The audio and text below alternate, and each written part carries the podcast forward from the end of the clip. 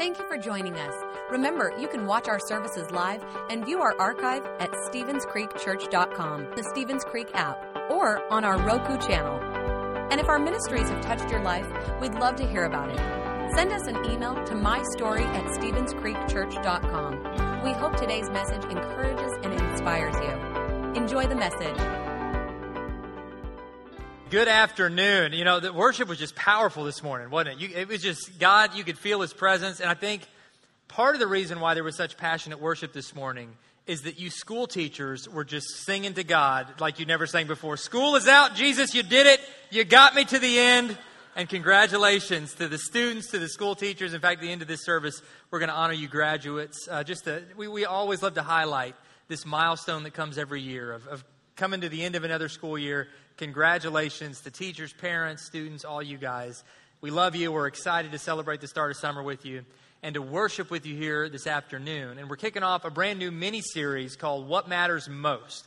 What does really matter most in life? Well, God wants us to know, and He's given us the answer to that. Now, I'm kind of in a season of life where things are a little bit stressful. You know, they're exciting, but it's stressful. We're, you know, we're in transition, we're preparing to move.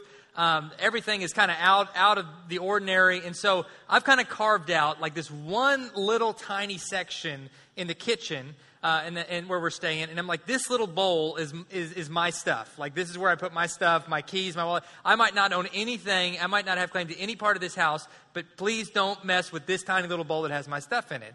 And so one day I couldn't find my keys.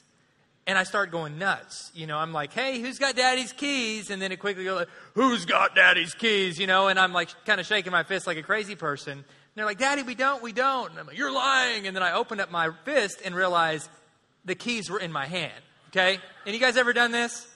Of course you have. Or, or maybe you haven't. Maybe I'm just the crazy one. But it, I did it. And so I apologize. I'm like, guys, I'm so sorry. Daddy's, you know, just losing his mind. But I've had the keys the whole time. And I think sometimes in life, it's a similar situation. We're desperately searching for something we already possess. That we're looking for the keys to life. We're looking for the answers to these big questions. God, what do you want me to do with my life? Where am I supposed to go? And we're frantically, desperately searching for this. And the whole time, it's in our hand. God's already given us those keys. He's already taught us what matters most and helped us to just kind of to, to build our life around that, that principle. And so over the next two weeks, we're going to discover or perhaps rediscover what is the key? What really does matter most? And Jesus tells us very plainly, several places in the gospel, but um, here's one from the Gospel of Mark where he just kind of outlines it. So, one of the teachers of the religious law was standing there listening to the debate, listening to Jesus teach. And he realized that Jesus had been answering so well, so much wisdom. So he asked him, Of all the commandments, which is the most important? What matters most is really what he was asking. Jesus replied, The most important commandment is this, and he's quoting the Old Testament. Listen, O Israel, the Lord your God is one and only Lord, and you must love the Lord your God with all your heart, all your mind, all your soul, and all your strength. But then Jesus added, The second is equally important, equally important to the first. Love your neighbor as yourself. No other commandment is greater than these. So, over and over, Jesus is cutting through all of the, the ways we overcomplicate life and he's telling us look, what matters most is this loving God and loving people. That's what matters most in life. It's not about the trophies we accumulate, the dollars we accumulate, the titles by our name.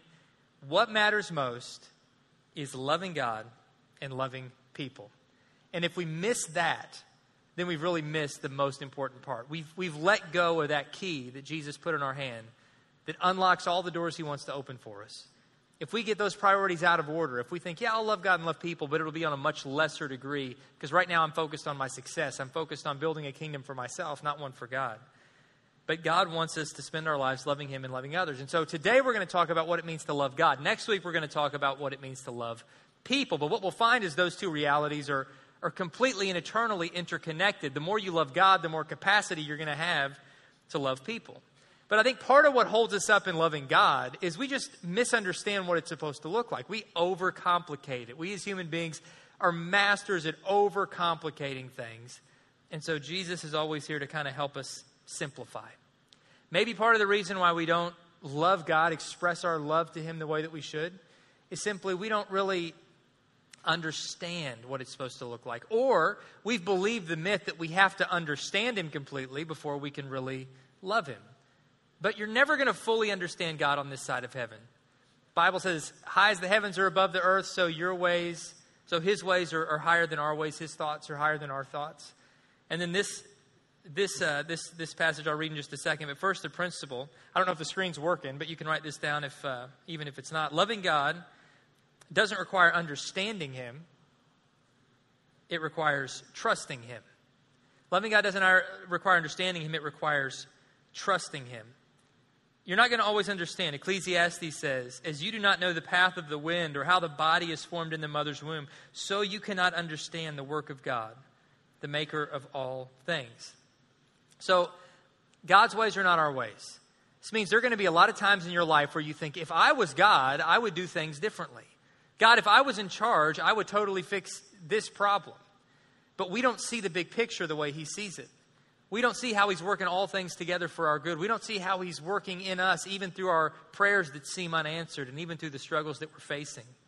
And there are going to be times in your life when you're desperately praying for something and God's going to answer it not in the way you wanted to. And that can lead to a crisis of faith. That can lead you to doubt God in your life. Or it can cause you to lean into Him even more and trust in His goodness even when you don't understand.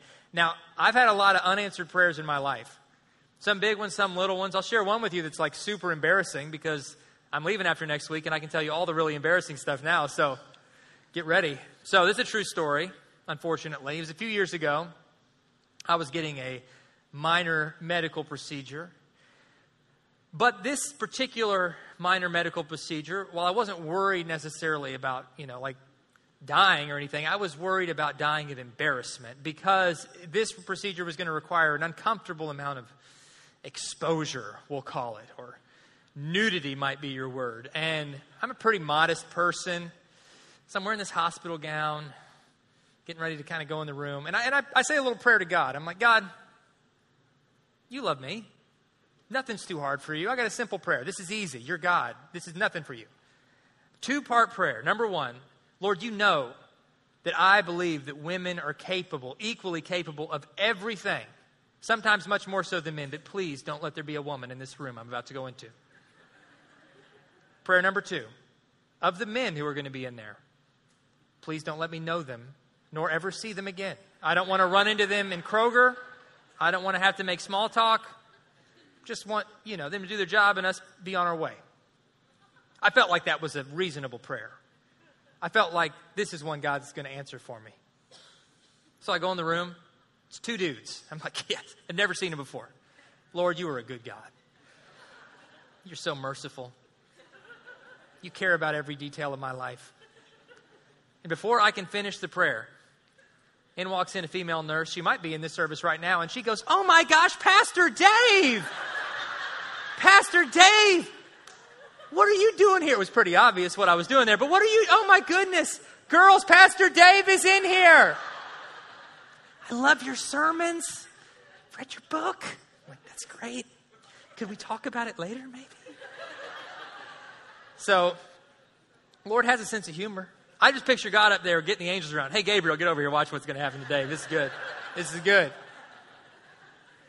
So, Lord has a sense of humor. Now, that was a kind of a funny example of an unanswered prayer. But there are going to be examples in your life and in my life where we can't laugh about it.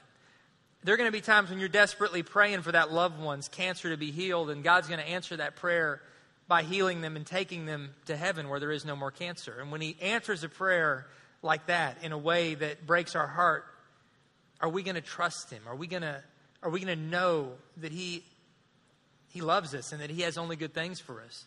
Or are we going to push him away in our anger? The truth is, God is close to the brokenhearted, the Bible says. He rescues those whose spirits are crushed. It's in those moments I think we can experience the love of God in ways that we can never fully experience in the good times. But if we shake our fist at him and we push him away, then we, we miss out we miss out on a beautiful opportunity to give and receive love the way that God intended it. So, how do we have faith in moments when things aren't going our way? Well, first, it's understanding this principle faith is not a feeling, it's a choice to trust God regardless of what you're feeling. This is an important principle because we live in a world that worships feelings. Our world says, man, just follow your heart. whatever you're feeling is great. I mean, uh, most of our graduation cards we sent this week said something like that. And it seems like a good advice for a graduation card, but really, when you get down to the root of it, it can be really dangerous advice. Because the Bible says your heart is deceitful above all things. So, unless your heart is following Jesus, I wouldn't follow your heart anywhere. It's going to lead you down some dark paths. It's going to tell you to do something that might feel right in the moment that could actually devastate you and the people around you. So, faith isn't a feeling. Love actually isn't a feeling either. Both of these concepts are, are actions, they're both commitments. Commitments. God is saying, I'm calling you to a choice, I'm calling you to a commitment. And yeah, feelings will often accompany it, but the feeling itself is not what to base your decisions on. It's something that we need. The book of Hebrews says it is impossible to please God without faith. Anyone who comes to him must believe he exists and he rewards those who earnestly seek him. And then, in, as an example of what that faith looks like, the same passage gives us real life people from Scripture. You know, it starts listing out the hall of faith, the hall of fame for, for people in the Bible, you know, Abraham and Moses and, and these great leaders. And if we're not careful, though, we'll make the mistake of seeing these people in the Bible and saying, well, I could never be like them. I mean, they're superhuman. We don't even picture them as real people, right? We picture them as marble statues somewhere that, that are superhuman. But the beauty of this example is that all these people are broken people with fears and sins and insecurities just like you and me. And so the Bible's given us the encouragement of saying, look at what they did, and they're just like you.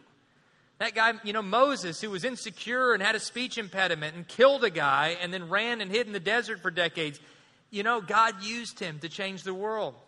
You know, that girl Mary, who was an, an uneducated teenage girl who wasn't married, and, and he told her she was going to carry the Messiah, that she was going to give birth to God's son. But in doing that, it meant that she was going to carry this social stigma of having gotten pregnant outside of wedlock. Within that culture, could carry a death sentence. And she gladly said, Yes, Lord, I will serve, and I am so pleased that you have chosen me for this great task. And God blessed her because of her faith. And over and over, we have these examples of regular people that simply put their faith into action. It didn't mean they, they weren't afraid at times. It didn't mean that they didn't mess up at times. It just meant that God gave them a task and they said, Lord, out of my love for you and my trust in you, I'm going to say yes to you. That's what faith is. We overcomplicate it. We make it this mystical feeling that comes and goes, but faith is so practical. It means just living out right ever, wherever you are, in your work, in your office, in your home, in your relationships. You know, when you leave here, the way you treat the server at a restaurant says so much about your faith, the way that you love God. And we need to be people who are living out our faith in all parts of our life, because if it's only something we do for an hour on Sunday, we've missed the whole point.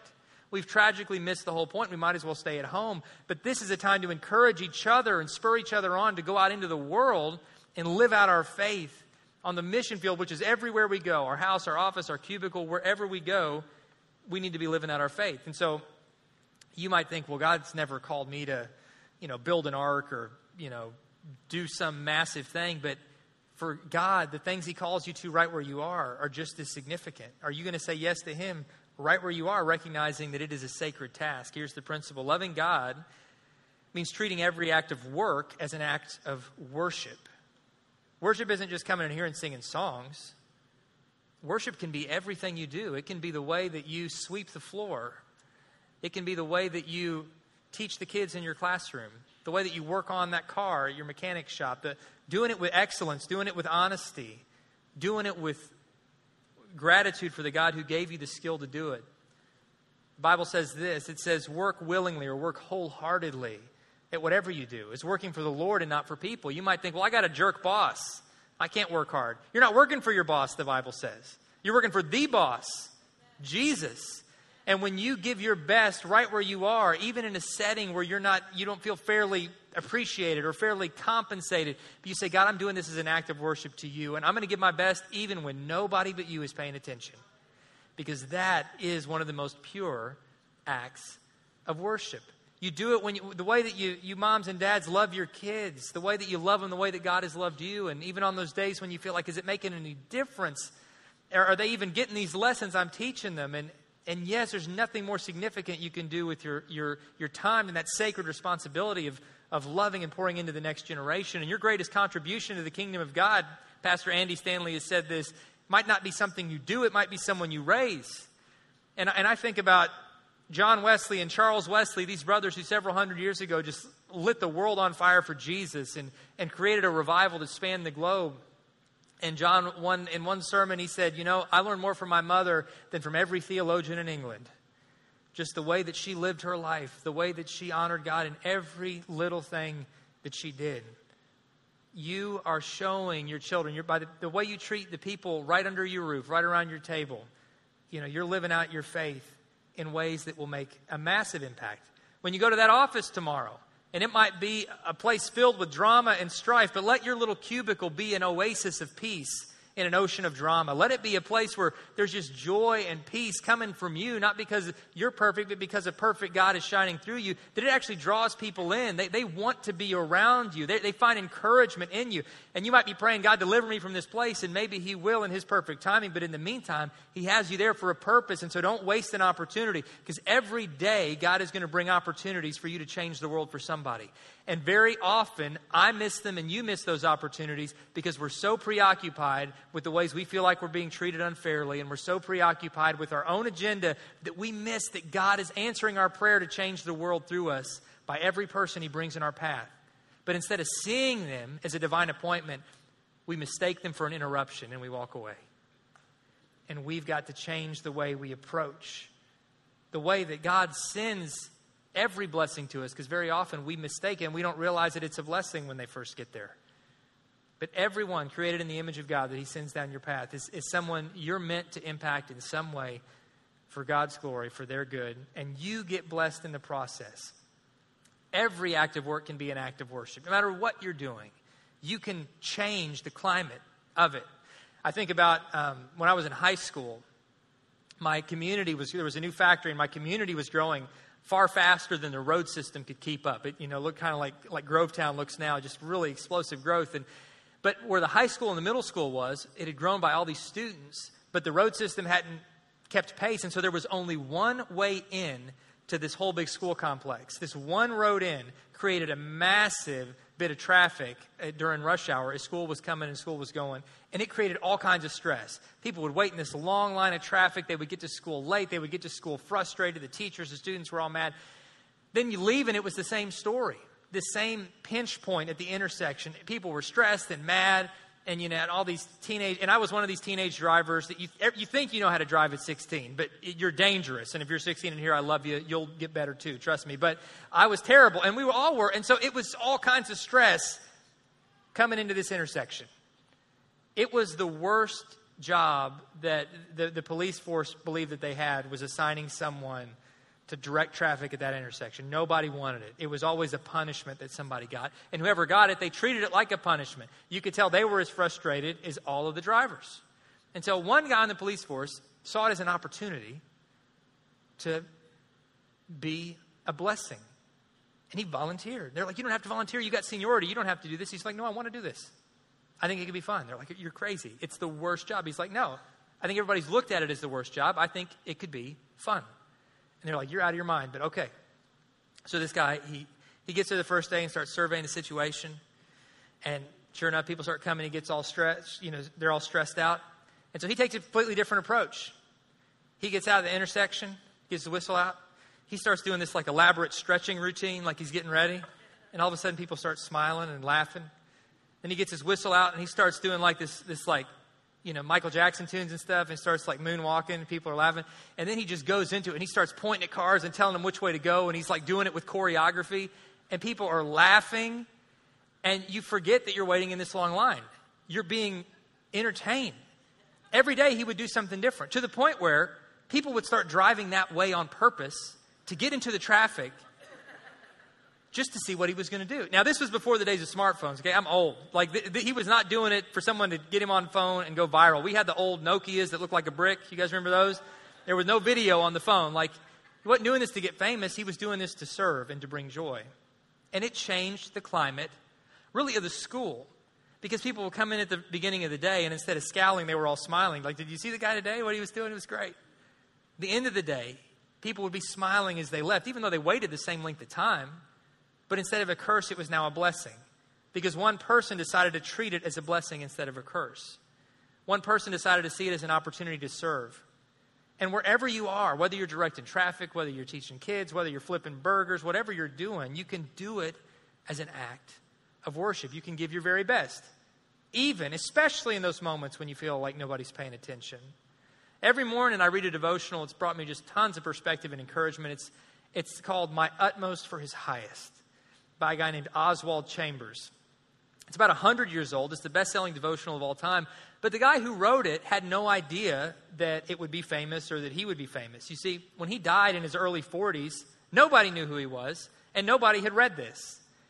This was lessons that he had taught in really small group settings, and like Sunday school classes, and well, far away from cameras and fanfare and, and TVs and all of that. He just, he just poured out his heart and taught these lessons about faith to the people that God placed in his life faithfully, wholeheartedly, right where he was. And then when he died unexpectedly as a young man, his wife and those people in his life who'd been impacted by his lessons, they, they got together all of it and said, Man, that touched our hearts, that changed our lives. Other people need to read this. This is really powerful.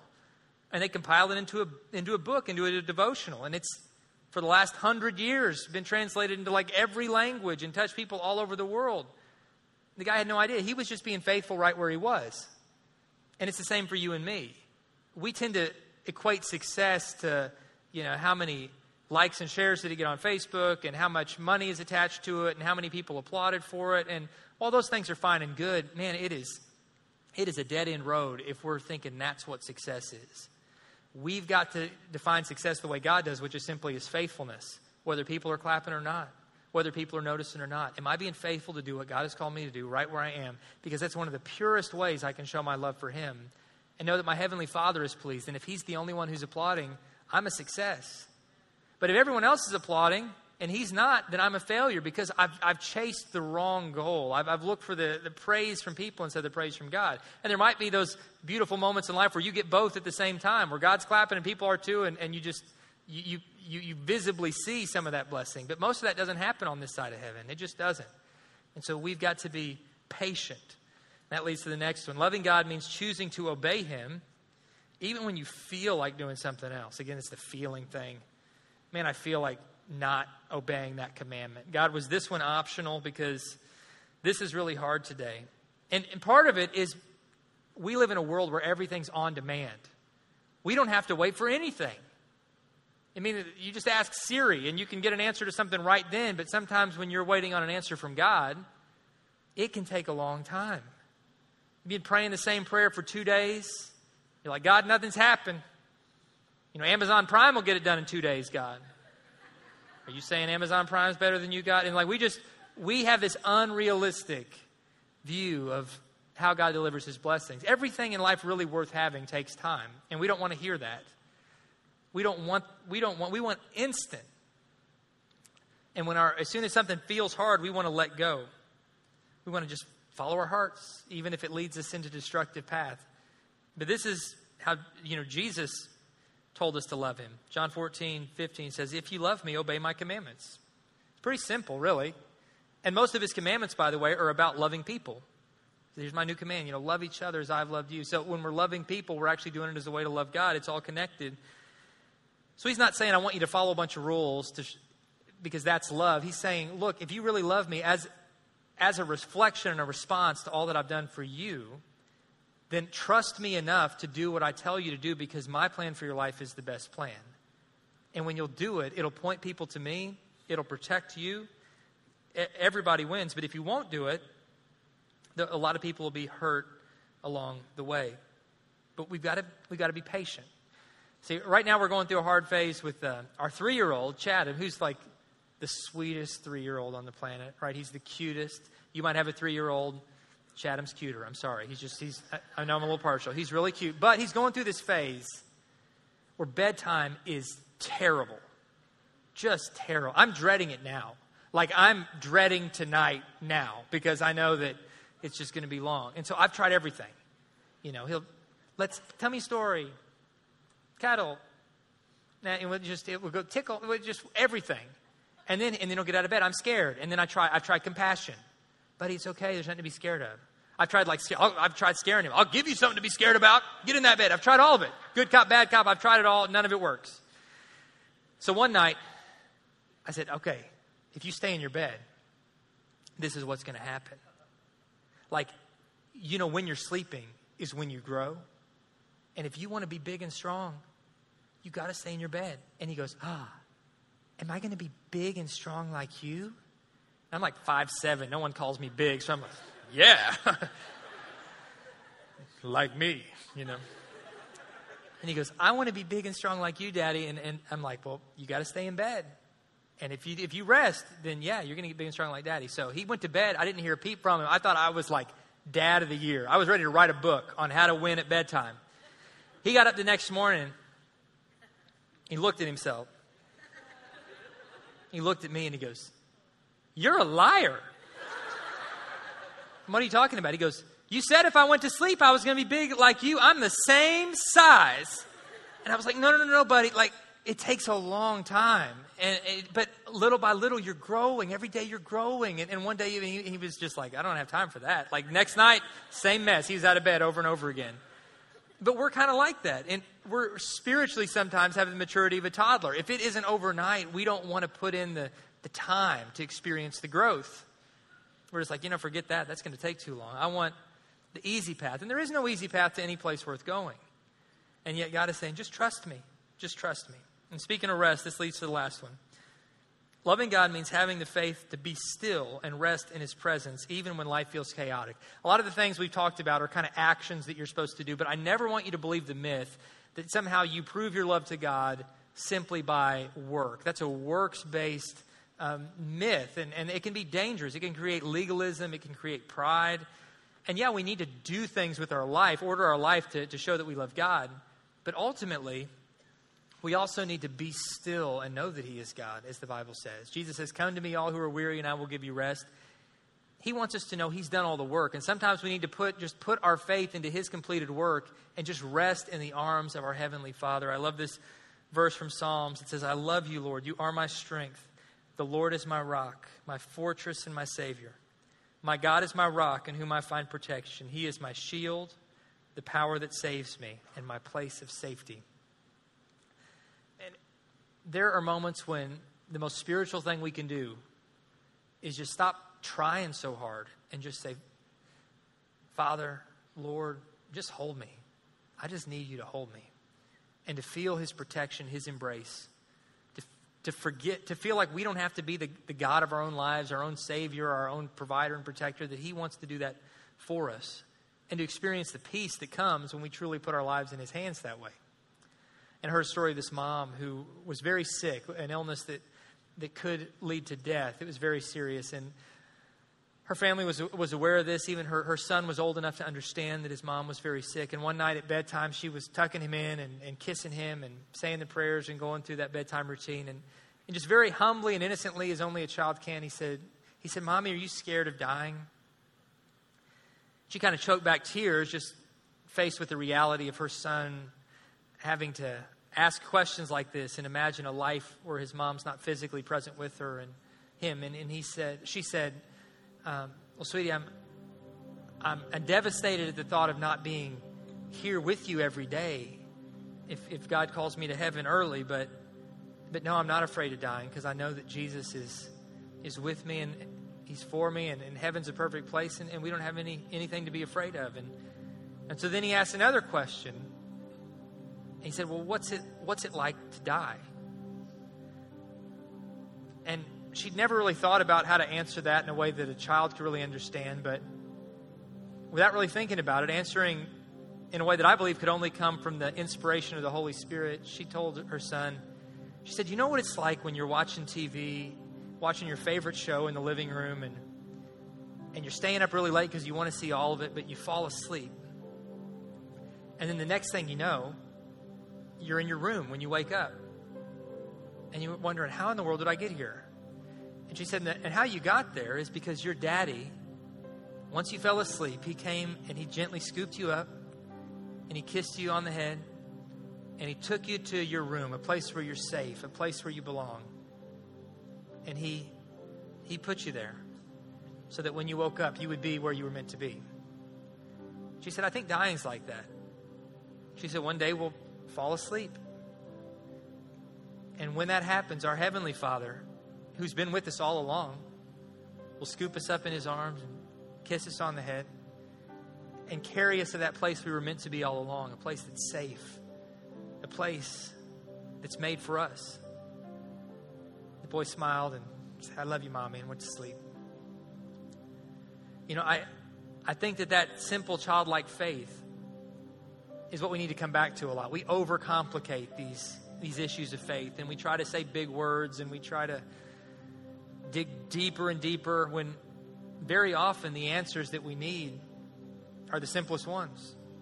Jesus says, Come to me like a child. Those who don't enter my kingdom like a child will never enter it at all. And a child simply trusts that his daddy is with him and will protect him and has nothing but good things for him. And if you and I can come back to that place, no matter what we're going through, especially in the difficult moments, it, and I, I'm not saying you need to look at the hard stuff in your life and pretend that it's good or pretend that it's easy. That's not faith, that's delusion. But what is faith is saying, God, I'm hurting right now, but you're bigger than the pain that I'm feeling, and I'm asking you to help me and give me the strength. And so I'm going to pray for those here today that are in a tough place like that. But I also want to pray specifically for those who don't yet love God in that intimate kind of way. Maybe you, you just kind of see Him as a, as a set of rules you got to follow or a distant judge who's waiting to punish you, and you've, you've missed out on that relationship of a loving Father that just wants to, to carry you. That can begin today, though. Jesus has done all the work. He paid the price on the cross, He took care of our sin, He did everything, but He's just waiting on you to accept His invitation through faith. And that can begin today. So let's pray together. Father, thank you for your love. We can only love you because you loved us first. So thank you for that limitless love you've poured out on us, adopting us into your family as sons and daughters. What a, an amazing thought. Father, I pray for those today that are struggling. Lord, you're close to the brokenhearted, and they need to feel you close like never before because of the pain and the loneliness they're feeling. Let them know they're not alone, that you're with them. Carry them through. I pray for those here today and those watching online who don't yet know you that they could begin that journey through a simple act of faith. You've done all the work so they can just open the door and say, Jesus, save me today. Forgive me of the way that I've lived. Adopt me into your family. Make me into the person I'm meant to be. And help me spend my life living out my destiny to love you, Lord, and love other people and not settle for anything less in this life. And for all of us, God, let us never lose sight of what matters most loving you and loving people. And realizing that we are loved by you, Lord, and that's who we are. That is where our identity lies.